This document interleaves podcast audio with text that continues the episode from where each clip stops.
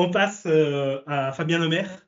Fabien Lemaire qui a écrit Barkhane, une épreuve humaine, un convoi logistique au Mali. C'est aux éditions de L'Harmattan. Pareil, on a déjà fait une longue entretien avec Fabien Lemaire, que vous pouvez retrouver aussi dans la même émission, au titre imprononçable, précédemment dans. C'est pas un roman, c'est une véritable histoire, c'est ce qui s'est vraiment passé. Ça raconte, si je dis que ça raconte, pour moi, ça raconte deux choses. Ça raconte, la mort de votre collègue Fabien Jacques, qui est mort en novembre 2016, en mission au Mali. Et ça raconte aussi la vie, pas d'un militaire, mais des militaires sur le terrain. Est-ce que vous êtes d'accord ou est-ce que vous voulez apporter une précision ? Non, c'est une partie de la vie des militaires sur le terrain, puisque là, j'ai choisi d'évoquer une OPEX, mais comme une opération extérieure, pardon, je vais être plus clair, parce qu'on a 36 000 abréviations dans le métier. C'est celle qui s'est passée au Mali en 2016. Si j'avais fait un témoignage sur l'Afghanistan 2011-12, vous aurez vu, c'était totalement pas pareil. De même que si j'avais fait un reportage sur l'Afghanistan en 2013, c'est déjà plus pareil que celui de 2011-2012. Donc, c'est vraiment la vie de militaires à un moment donné sur un théâtre donné. Il ne faut pas oublier, je sais que vous n'oubliez pas, mais que les militaires font aussi un travail exceptionnel sur le théâtre national avec Sentinelle, qui est une opération que vous voyez tous les jours dans les rues et sans forcément vous dire tout ce qui se cache derrière. Et pour l'avoir fait 3 fois dessus, je peux vous assurer qu'il y a beaucoup de choses derrière pour les militaires et que c'est pas forcément évident. Mais effectivement, ce livre, c'est l'histoire aussi de Fabien, donc qui était mon subordonné, le sous-officier adjoint de mon chef de peloton d'escorte, donc ceux qui avaient pour mission d'assurer la sécurité du convoi, et qui malheureusement est décédé ce 4 novembre 2016. Vous, moi je vous l'ai déjà dit pendant l'entretien, mais votre livre, il m'a marqué vraiment. Je ne m'attendais pas à ce que ça me marque autant. D'abord parce que je suis un petit gauchiste et que pour moi, la police et l'armée, il faut les dissoudre. Mais votre livre, il m'a donné une claque. Il m'a donné une grosse claque et je me suis dit, OK, on va peut-être pas dissoudre, on va réfléchir un peu plus. Vous êtes confronté, vous, aux a priori ? Évidemment, j'étais confronté à ça et déjà en premier lieu, c'était sur le ton de l'humour parce que l'arme dans laquelle je servais était l'arme du train. Donc, je vous laisse imaginer toutes les blagues qu'on peut faire là-dessus quand on ne sait pas que le train, c'est le transport et la logistique. Ensuite, effectivement, il y a des a priori sur les militaires. Alors, je dois vous avouer aussi que je ne partage pas votre opinion sur l'armée pour la dissoudre, bien évidemment. Mais votre critique a été une des plus belles que j'ai reçues, je dois avouer. Une des plus originales aussi. Comment dire ? Oui, il y a forcément des gens qui pensent qu'ils savent tout sur l'armée parce qu'ils ont vu un film, un documentaire, alors que c'est bien plus compliqué que ça. L'armée, c'est une sorte de mini-société, c'est un reflet de la société à l'heure actuelle, c'est-à-dire qu'on a exactement les mêmes problèmes que vous, qu'on a le problème des jeunes qui ont de plus en plus de mal à s'engager sur du long terme, on a des problèmes de... on a des problèmes de discipline, les mêmes qu'on peut trouver dans un collège ou dans un travail civil. Seulement nous, on a en plus un treillis et on a en plus des missions un peu plus particulières où notre spécificité, c'est qu'on peut, dans le cadre de notre métier, recevoir ou donner la mort. Donc il y a peu de métiers, comme ça et il faut vraiment s'en rappeler puisque comme vous l'avez vu dans mon livre, la mort, elle n'intervient vraiment quand on ne s'y attend pas. Oui, donc quand on ne s'y attend pas et surtout quand, malgré le fait qu'on se soit préparé. Le livre raconte dans le détail comment on réagit face à la mort d'un collègue. Tout le monde garde son poste, tout le monde réagit par rapport à ça et fait son taf. Je trouve que ça, c'est impressionnant. Moi, je n'aurais pas le courage de faire la moitié de ce qu'on fait tous les gens qui témoignent. Je trouve ça époustouflant de courage et de professionnalisme. Et on ne voit pas ça assez, je trouve, on n'en parle pas assez en tout cas. Est-ce que vous, en tant que militaire, vous avez aussi du mal de parler de votre métier ? Est-ce qu'autour de vous, vos proches se demandent c'est quoi votre métier exactement. Oui, tout à fait. C'est vrai qu'on est peu enclin à partager ce qu'on vit, parce que ce qu'on vit est tout simplement une aventure extraordinaire dans une vie ordinaire. Chaque mission est bien particulière, et chaque arme, chaque armée et chaque plus petite subdivision a clairement une vie à lui. Ce que va vous raconter un militaire, ça va être totalement l'inverse de ce que va vous raconter un autre militaire. Et ça, c'est quelque chose dont on se rend compte une fois qu'on est dans l'armée, quand on discute avec les autres. Quand on est en opération tous en même temps, on ne la vit absolument pas pareil. On a chacun un vécu un vécu différent. Donc, c'est pas évident. Et puis, même moi, pour commencer à me livrer, il a fallu que je me fasse violence, parce que j'estimais que ce qui s'était passé pour moi devait servir aux autres. Mais c'est plutôt dans cette optique-là que je me suis ouvert, pas dans l'optique de je veux faire connaître ce qu'a fait Fabien Lemaire ce jour-là. C'était vraiment plutôt ce qu'ont fait mes hommes et ce que font les militaires au quotidien, au moins quand ils sont en OPEX. Pierre, Jérémy, est-ce que vous voulez intervenir ? Ouais, moi j'allais poser la question à quel moment en fait l'idée est vraiment venue d'écrire le livre, et aussi j'imagine comment ça s'est passé avec notamment le secret défense et tout ça, parce que j'imagine qu'on ne vient pas, on décide pas comme ça. Je vais éditer un bouquin et témoigner d'une intervention au Mali. Donc voilà, comment ça a commencé, ensuite comment ça a pu se passer de ce côté-là. L'idée m'est venue pas assez vite, ça a mis le temps de mûrir. Enfin, je voulais faire quelque chose vraiment, parce que moi j'en avais besoin pour faire une sorte de catharsis sur ce qui s'était passé. Et j'avais vraiment envie de rendre hommage à Fabien et que personne ne l'oublie. Et l'idée a mûri. Je me suis rappelé d'un livre que j'avais lu avant mon OPEX, qui s'appelle Anatomie d'un soldat, et qui raconte l'histoire d'un soldat anglais qui saute sur un IED en Afghanistan. Et en fait, pour faire décrire tout ce qu'il revit, il fait parler tous les objets qui l'entourent. Et ça, j'avais trouvé ça très marquant. Et moi, je me suis dit, mais tiens, c'est bizarre, on n'a pas en France un livre où, pour une opération militaire, on a le point de vue un point de vue à 360 degrés. Donc, c'est comme ça que j'ai eu l'idée sur faire le livre. Après, il m'a fallu un an et demi pour le faire. Ce qui n'est pas énorme, mais qui est déjà quand même un beau passe-temps en plus de son travail. Niveau du secret défense, j'ai évidemment dû refaire lire mon livre aux autorités concernées, mais j'avais fait une pré-censure parce que, en plus du secret, moi j'avais vraiment peur de choquer la famille, puisque je suis très en contact avec la famille de Fabien, et je savais que son père lirait mon livre. Et je n'avais pas envie que quelque chose de choquant pour lui se retrouve dans ce livre. Donc,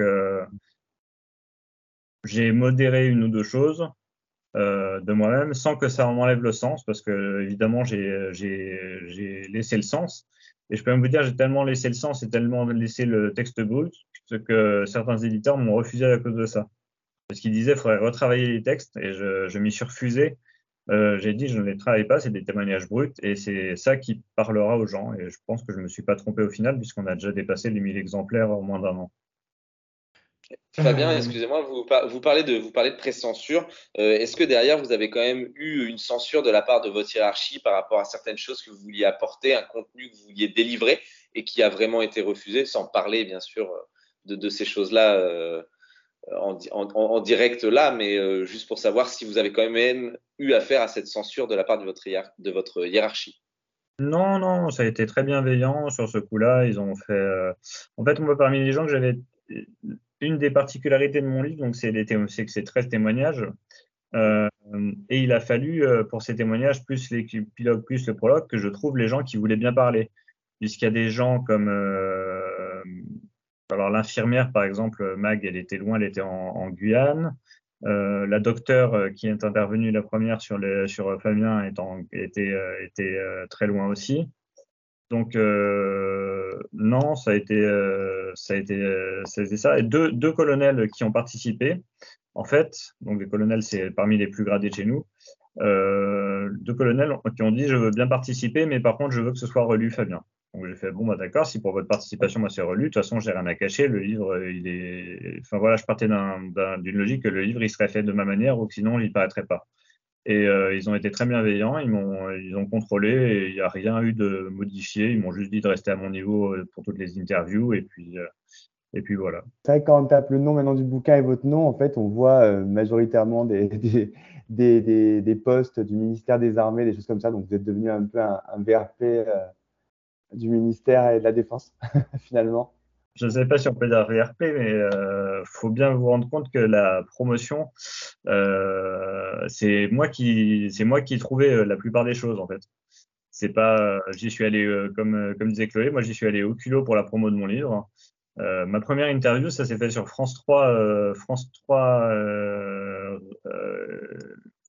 National en plus, c'était France 3 National par Dorothée Olyric, la grande reporter à France 2. Et en fait, c'est juste que j'y suis allé au culot sur LinkedIn à lui écrire en disant « Bonjour, voilà ce que j'ai écrit, est-ce que ça vous intéresserait un témoignage ?» Elle m'a dit oui, et puis voilà, l'aventure est partie, j'ai vu comment ça marchait, il faut y aller au culot. Donc j'ai essayé avec les organes de communication de chez moi. Après, ça a marché la plupart du temps, donc c'est plutôt bien. Et puis, les salons du livre aiment beaucoup, parce que j'aime beaucoup rencontrer mes lecteurs et mes futurs lecteurs. Et c'est vrai que j'ai eu, lors de mon dernier salon du livre que j'ai fait aux Invalides, j'ai eu des gens qui sont venus me voir pour me dire qu'ils avaient lu le livre et que c'était vraiment, qu'ils avaient été vraiment touchés. Et ça me fait plaisir. Et c'est vrai que j'ai cette tendance à laisser... quand je fais une dédicace, à laisser mon adresse mail pour les gens s'ils ont envie de rebondir sur mon livre, s'ils ont envie d'entamer une discussion, s'ils ont envie tout simplement de faire une critique à chaud, qu'elle soit bonne ou mauvaise, pour voir ce qui aurait pu être amélioré. J'ai une dernière question. Moi, j'aurais voulu savoir si votre livre a ou est en train de changer certaines choses au niveau de l'armée. Je m'explique, vous avez pu dire on m'a appris à mourir mais pas à perdre l'un de mes hommes. Est-ce que aujourd'hui c'est des choses qui potentiellement un livre comme le vôtre avec tous ces témoignages peuvent faire réfléchir plus haut et se dire ben, il faut peut-être qu'on travaille sur d'autres sujets aussi avec nos militaires, avec nos soldats pour les confronter et les préparer à certaines dures réalités? Oui, ça a changé. Maintenant, c'est plus pris en compte dans les écoles de formation. Donc, il y a des modules entiers sur la mort. Voilà. Et puis, en fait, vous savez, vous voyez comme moi l'actualité. Donc, les gens, ils se remettent à parler de la guerre. Et quand on se remet à parler de la guerre, on ne pense pas forcément à la guerre qu'on mène contre les terroristes dans des territoires comme le Mali ou l'Afghanistan. Mais là, c'est État contre État. Et une guerre étatique, on sait très bien que ça se passerait avec beaucoup plus de pertes. Donc, l'armée s'y prépare, et puisque vous savez très bien que pour préparer la paix, il faut mieux préparer la guerre aussi. Donc éviter de dissoudre l'armée, Christophe. Mais voilà, ça a changé des choses. Et puis, je sais aussi de source sûre que ce qu'il s'est passé en soi au Mali, même avant mon témoignage, ce qu'il s'est passé a changé des choses juste après, puisque les convois n'ont plus été pareils juste après ce qui s'est passé avec Fabien. Votre livre s'appelle Barkhane, une épreuve humaine. C'est aux éditions de l'Harmattan et tous les bénéfices sont reversés à l'association Terre et Fraternité.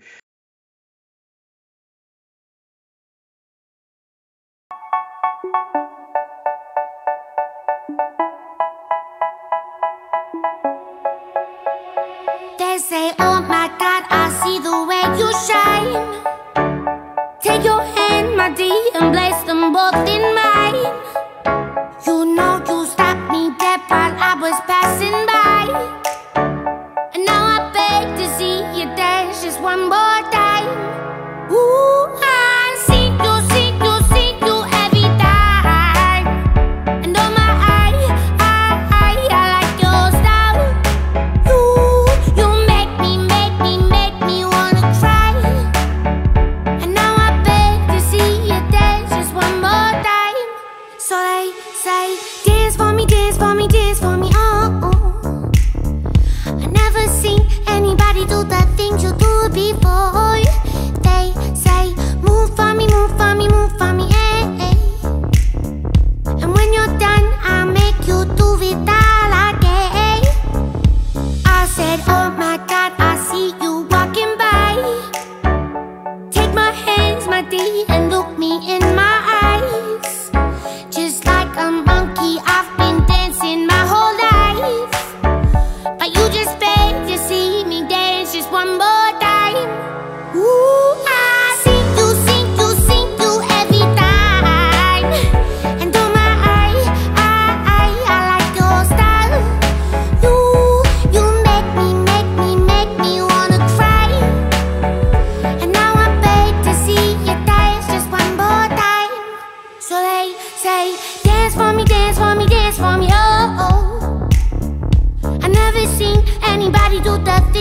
go before. They say, move for me, move for me, move for me, hey, hey. And when you're done, I'm ready to be that again. They say, dance for me, dance for me, dance for me, oh, oh, oh, oh, oh, oh. I've never seen anybody do the things you do before. They say, move for me, move for me, move for me, hey, hey. And when you're done, I'll make you do it all again.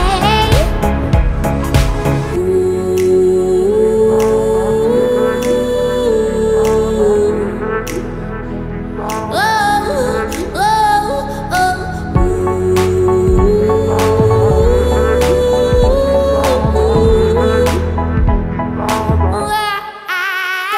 Say, dance for me, dance for me, dance for me, oh, oh. I've never seen anybody do the things you do before. They say, move for me, move for me, move for me, hey, hey. And when you're done, I'll make you do it all again. They say, dance for me, dance for me, dance for me, oh, oh, oh, oh, oh, oh. I've never seen anybody do the things you do before. They say, move for me, move for me, move for me, hey, hey. And when you're done, I'll make you do it all again, all again. Chloé Michaud, vous avez écrit Les Lettres de Notre Dame aux éditions Soldats du feu dans la collection de Feu et d'encre. Bonsoir. Bonsoir. Chloé, je vais commencer par l'histoire de votre livre. L'histoire démarre avec l'incendie de Notre-Dame et un pompier découvre les lettres cachées dans une cache de Notre-Dame. Et ces lettres vont être le point de départ d'une enquête pour savoir qui les a écrites, pourquoi elles ont été cachées. Et on va ainsi se balader entre l'époque d'aujourd'hui et l'époque de la Deuxième Guerre mondiale à travers les lettres, mais aussi le journal d'un pompier de Paris. Comment vous vous êtes dit que vous allez écrire sur les pompiers, du coup? Mon père est pompier, mon grand-père était pompier, mon frère a fait les JSP aussi. Du coup, j'ai toujours baigné dans cet univers. Et après, j'avais jamais forcément imaginé en faire un livre, mais le jour de l'incendie de Notre-Dame, j'ai une idée qui m'est venue, qui est vraiment arrivée. Et c'était aussi pour moi l'occasion de rendre hommage à cette profession qui n'est pas très connue. Et en creusant, je me suis rendu compte qu'il y avait vraiment beaucoup de choses dont moi, je n'étais pas au courant. Et j'imagine la plupart des gens, notamment le rôle des pompiers de Paris pendant la Seconde Guerre mondiale. Ouais, c'est ça qui est fou dans le livre. C'est-à-dire qu'on apprend le rôle des pompiers pendant la Seconde Guerre mondiale. Chose, des trucs que personnellement je n'étais pas au courant et autour de moi on n'était pas au courant. Quand j'ai raconté l'anecdote de la vache par exemple, est-ce que vous pouvez nous dire quelques mots sur l'anecdote de la vache, s'il vous plaît? Bien sûr. Une caserne de pompiers pendant l'Exode a acheté une vache qu'ils ont fait paître au jardin du Luxembourg pour avoir du lait à donner aux enfants qui étaient perdus dans les gares ou dont les parents n'avaient pas de quoi les nourrir.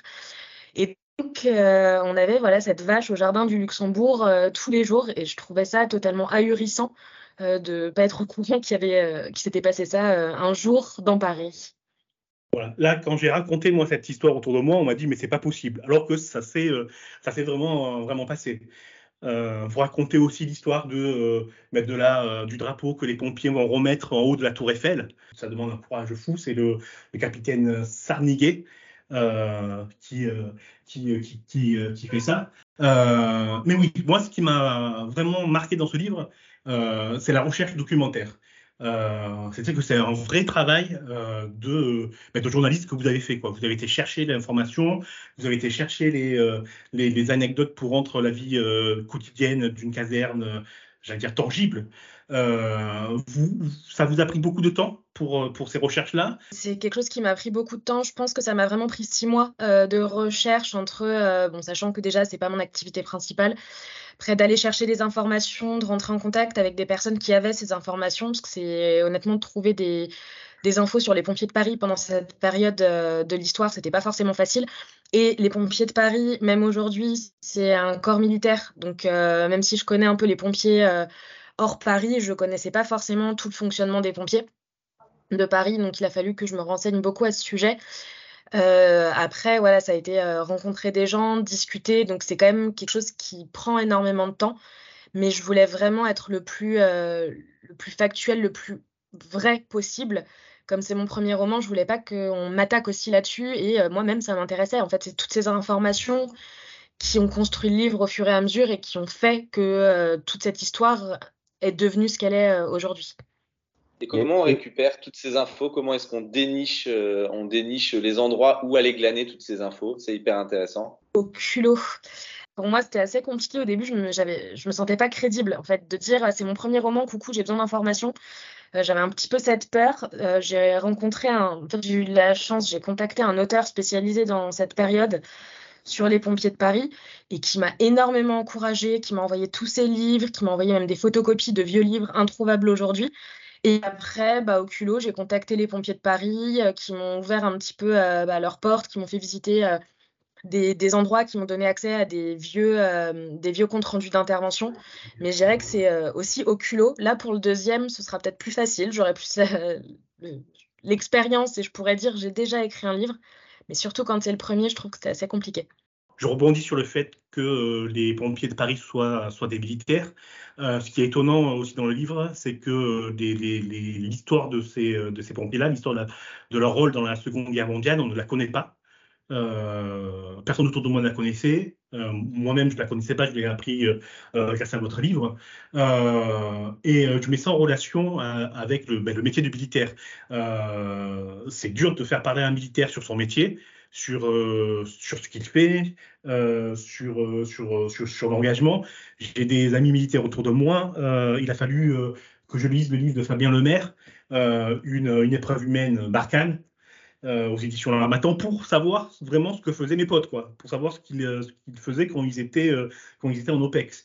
Comment c'est possible, vous êtes confronté, vous, à ce silence pendant vos recherches? Vous avez regardé un petit peu de où là on va pas tout lui dire, ou on vous a ouvert les portes une fois que vous avez voulu avoir des réponses?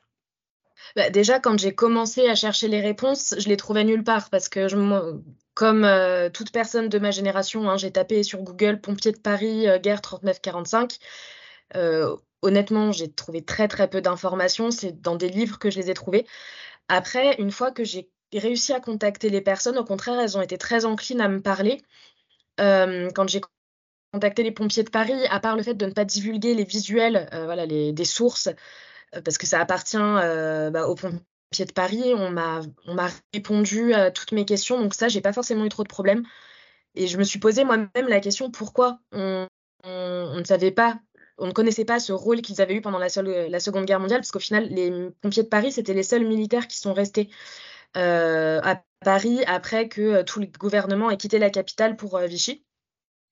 Et ça, j'en avais aucune idée, alors qu'on a tous vu la Seconde Guerre mondiale en cours, on a tous lu plusieurs livres là-dessus.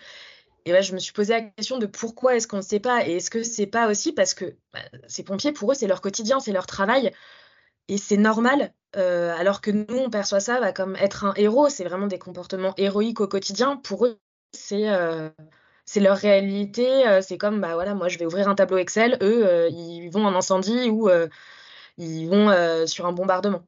Il y a un effacement de l'individuel, quoi. C'est ça que vous êtes en train de me dire? Il y a un effacement de l'individuel au profit du groupe et plus généralement au profit de l'histoire?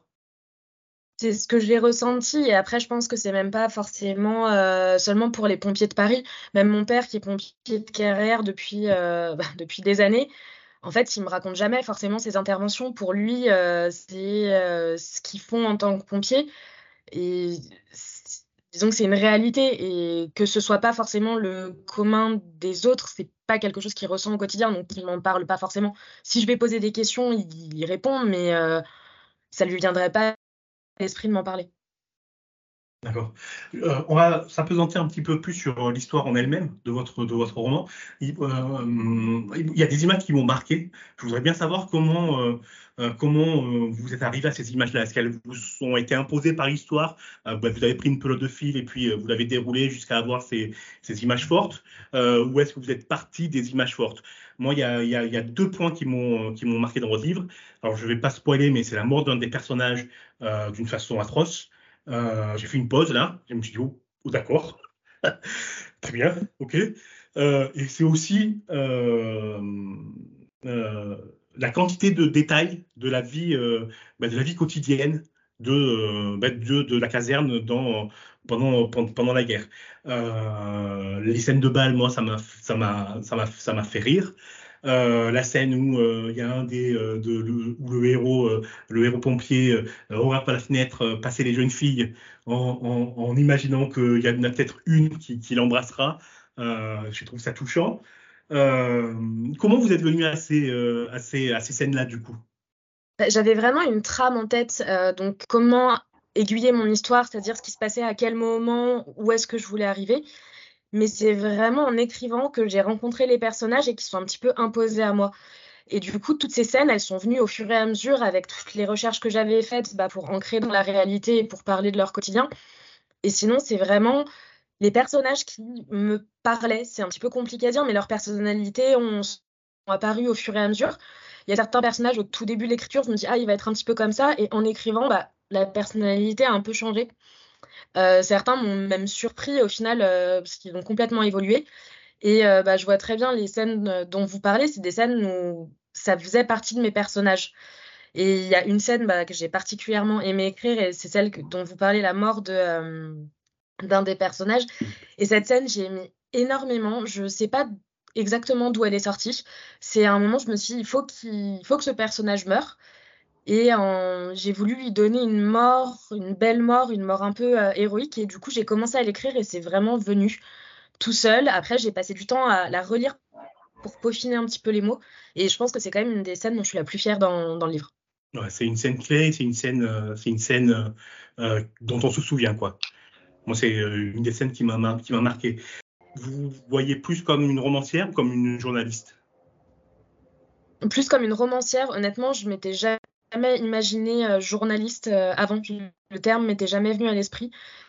Plus roman, mais c'est vrai que je me suis posé la question quand j'ai commencé à envoyer des versions à des maisons d'édition et qu'on me demandait de qualifier mon roman. Est-ce que c'était un roman ou un roman historique? Alors, je ne considère pas que c'est un roman historique parce que c'est trop fictif et je pense qu'il y a beaucoup de choses où j'en parle pas forcément, des pans de l'histoire que j'aborde pas, mais c'est plus à ce niveau-là où moi je me suis un petit peu posé cette question. Moi, j'ai vraiment du mal à mettre du curseur. C'est ce que je vous ai dit dans l'entretien qu'on a fait vendredi et que vous pourrez écouter dans l'émission précédemment dedans. C'est pas facile à dire, hein, en fait. Ça s'appelle Les Lettres de Notre Dame. C'est écrit par Chloé Michaud, c'est vous. C'est aux éditions Soldats du feu, collection de Feu et d'encre. On mettra tous les liens sur le podcast, mais aussi sur le site internet. Moi, j'avais une question au fil de vos découvertes, de toute l'histoire pendant la Seconde Guerre mondiale et tout ce qu'on a pu vous raconter sur le corps militaire. Est-ce que votre histoire, est-ce que certaines choses ont évolué au-delà des personnages? Est-ce que vous étiez parti avec une idée en tête et qu'au final les choses ont évolué différemment au fur et à mesure, de ce que vous avez découvert? Totalement. Déjà, initialement, je voulais pas écrire de partie dans le passé. Je m'étais dit que je voulais rester dans le présent pour parler de quelque chose que je connais, d'être sûre de pas aller sur des territoires, parce que même d'écrire Paris pendant la guerre 39-45, c'est compliqué. C'est quelque chose qu'on connaît pas forcément. Et en fait, en lisant, en faisant toutes les recherches, je me suis dit que je pouvais pas.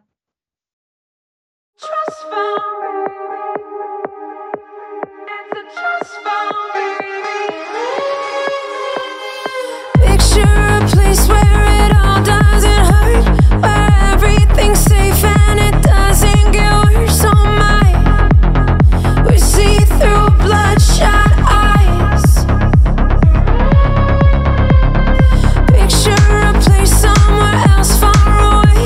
you know what they mean and they mean what they say to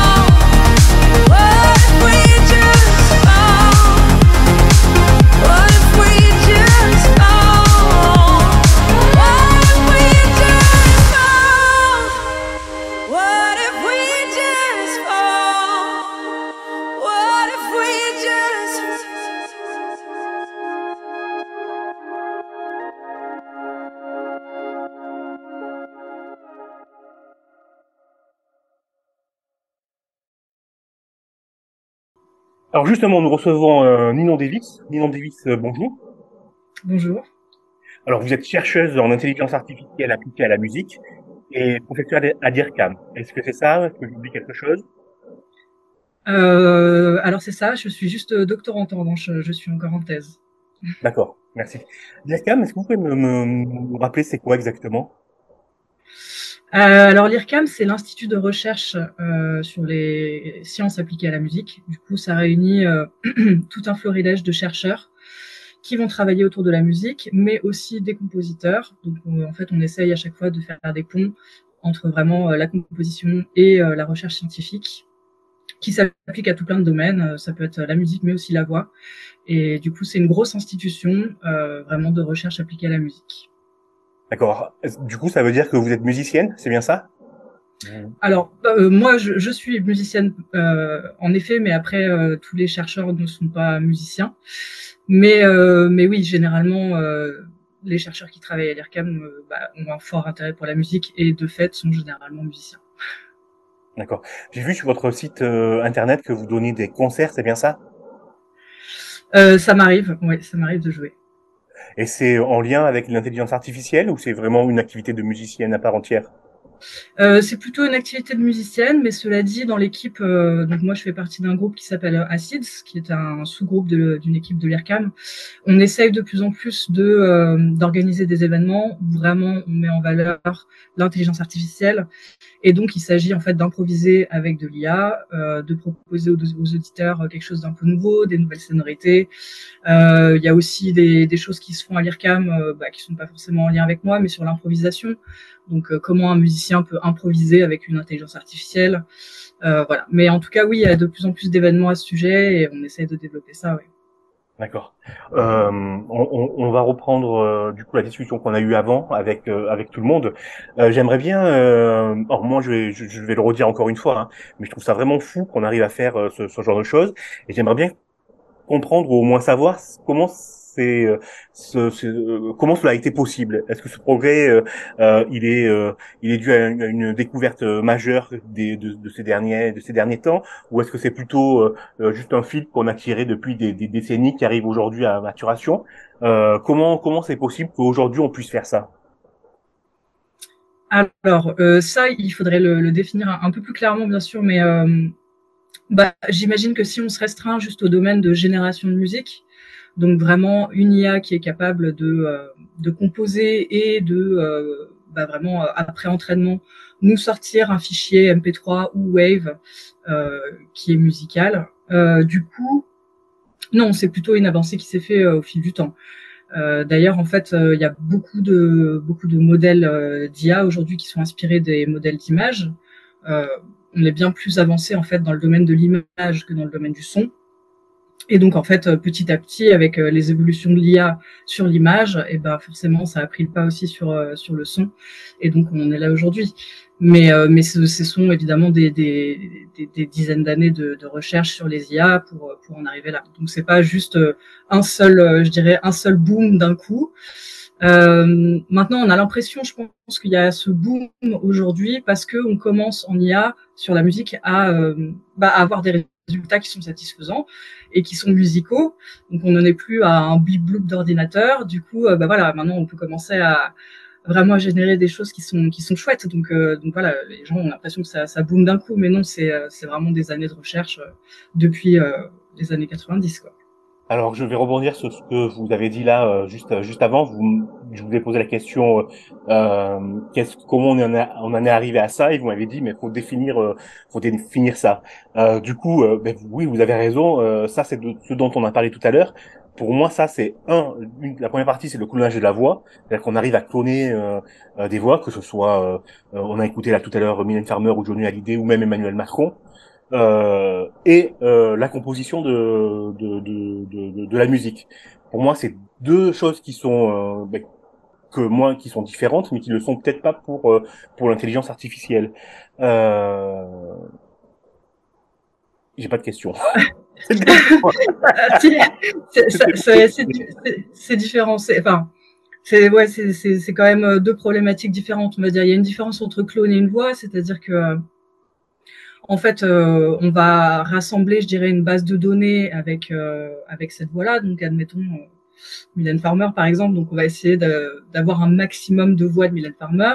Puis, on va donner ça au modèle d'intelligence artificielle qui va repérer un peu toutes les intonations, tout le timbre de la voix, etc. et qui va pouvoir reproduire ça en disant des choses nouvelles, bien sûr.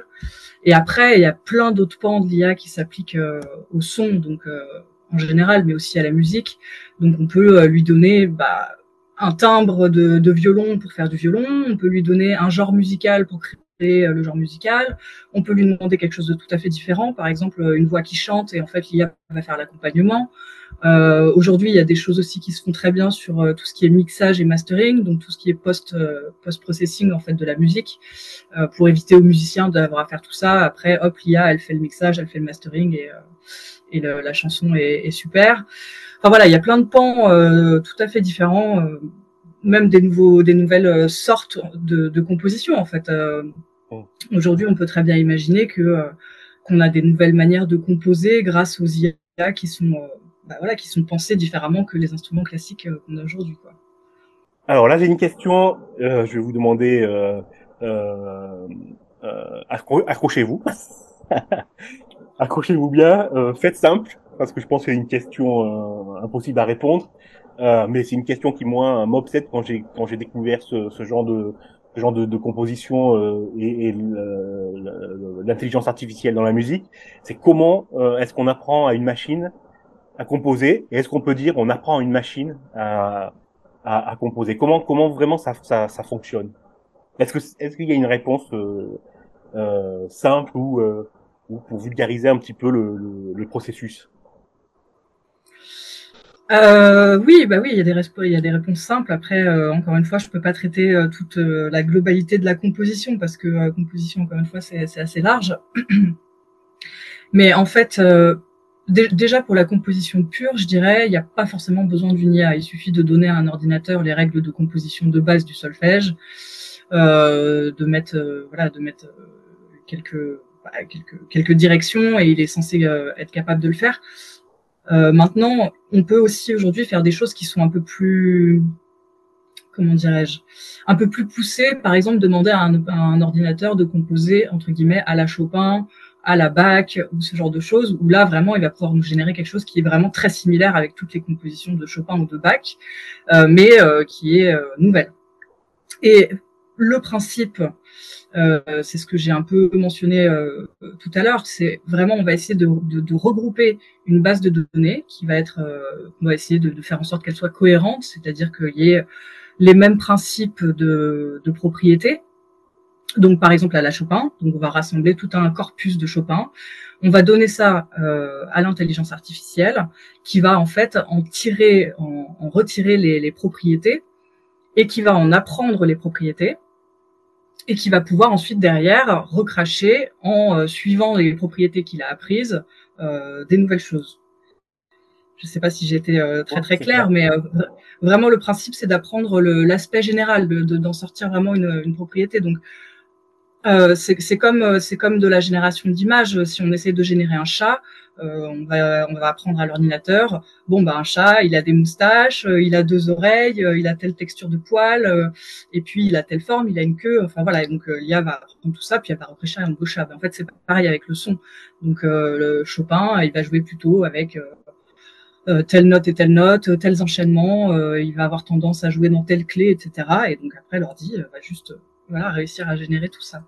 Et en fait, pour rentrer un tout petit peu plus dans le détail, il y a une architecture qui est assez classique et qui est plutôt simple à comprendre, où c'est vraiment une question d'encodeur et de décodeur. Donc en fait, on va encoder les données dans un espèce d'espace qui va rassembler toutes ces propriétés, et puis ensuite on va redécoder en sortie, et ça va nous donner en fait une nouvelle chose qui n'existait pas avant, mais qui possède en effet toutes les propriétés qu'on voulait. D'accord. Donc ça veut dire que aujourd'hui un artiste, que ce soit un artiste connu ou quelqu'un de débutant, pourra, sans avoir aucune notion de solfège ou de musique, composer sa propre musique selon les critères qu'il veut pour sa chanson. C'est bien ça, sans aucun souci. Alors après, il faut savoir coder l'IA, donc il faut quand même avoir des solides connaissances, je dirais, mais théoriquement, oui. Théoriquement, s'il y a un modèle qui sort et qui convient à cet artiste, admettons que l'artiste, je sais pas, est fan d'un genre en particulier, bah, en effet, l'IA pourra lui composer quelque chose. Après, je sais qu'il y a beaucoup de travail en ce moment qui est fait sur, bah, il y a eu toute cette tendance de taper un texte, générer une image. Et bah, aujourd'hui, la grande tendance, c'est taper un texte et générer du son. Donc, il est possible aussi de taper un texte, de dire je veux une loupe de samba avec une voix féminine qui chante en arménien. Et puis, bah, en fait, on a une loupe de samba avec en effet une voix féminine qui chante en arménien. Donc, c'est quand même assez impressionnant. Donc, oui, on peut le faire. Ouais. C'est un peu le principe de Suno, c'est l'intelligence artificielle dont on parlera juste après, où je ferai écouter quelques textes écrits comme ça à la volée, et le programme a créé une musique et chante le texte qu'on lui a donné, quoi. C'est assez fou comme résultat. Alors j'ai une autre question un peu bizarre. Est-ce que ça veut dire que aussi on va pouvoir avoir des artistes complètement virtuels, pilotés par des majors de la musique, qui nous abreuveront de musique toute faite entre guillemets? Je pense qu'il y a en fait il y a plein de problèmes qui se posent avec tout ça. Déjà une IA, en fait, il va lui manquer quelque chose de crucial qui va être sa propre capacité à s'évaluer, parce que même si en fait une IA elle va pouvoir cracher plein de choses, il faut quand même qu'il y ait un être humain derrière qui lui dise ça c'est bien, ça c'est pas bien. Après, vous avez mentionné des artistes virtuels.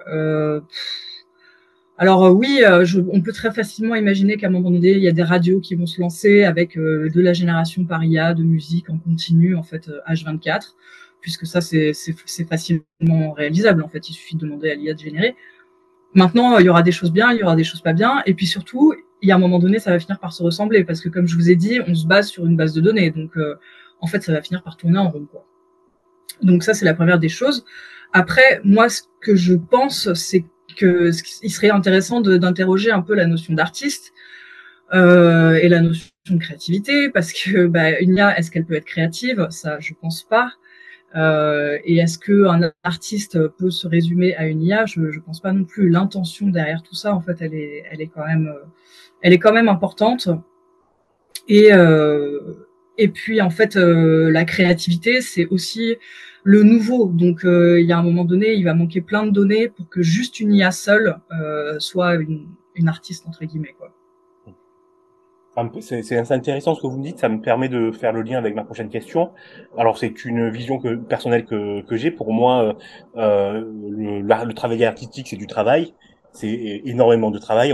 Rien que pour la musique, on apprend le solfège, on apprend à jouer de la guitare, du piano, etc. Pour l'écriture aussi, quand on écrit un livre, on réécrit encore. Et ce qui change, c'est notre perception personnelle par rapport à ce qu'on a vécu et aux rencontres qu'on a fait. C'est notre perception qui va donner une coloration à l'art qu'on pratique.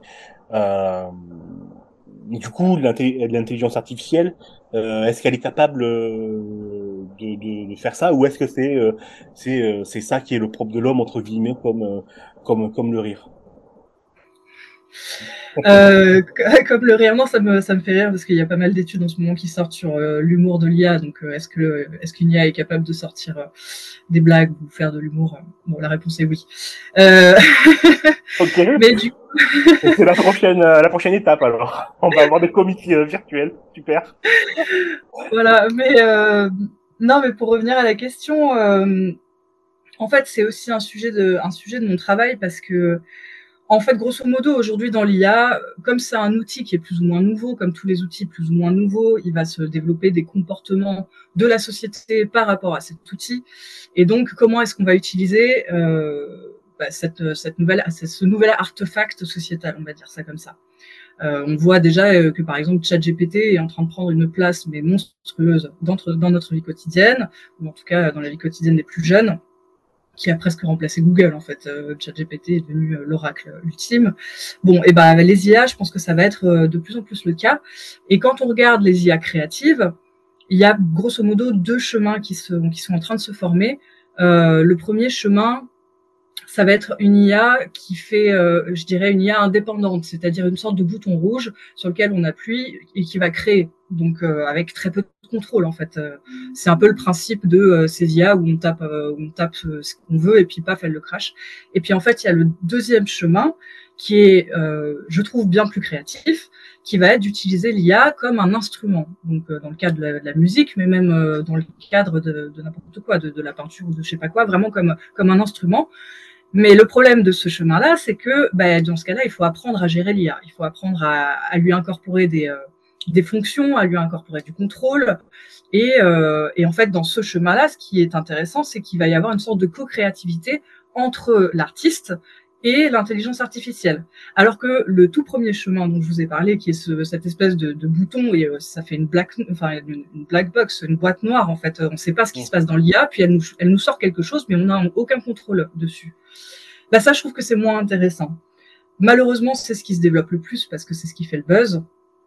Mais je pense que la recherche, en fait, gagnerait à s'attacher à vraiment à la seconde partie, sur une IA qui serait un peu plus intelligemment développé, je dirais, vraiment qui mettrait l'être humain au centre de la création et qui permettrait juste, en fait, l'IA serait une sorte de, vraiment juste au-dessus, juste pour aider. Donc, ce serait vraiment qui ferait partie du processus de création, mais qui serait pas le processus entier de création, en fait, où on aurait vraiment un dialogue entre l'être humain et l'IA.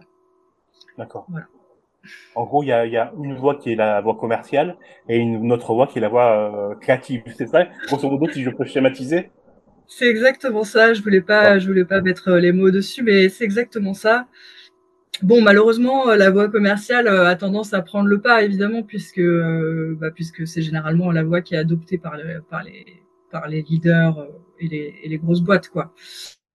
Mais en tout cas, à l'IRCAM, nous, on essaye de s'attacher sur la voie un peu plus créative et on essaye de proposer aux gens des instruments avec lesquels on peut jouer et qui, de fait, on doit les apprendre. Donc, en fait, pour répondre à votre question initiale, l'être humain insuffle forcément sa perception puisque, en fait, on joue avec.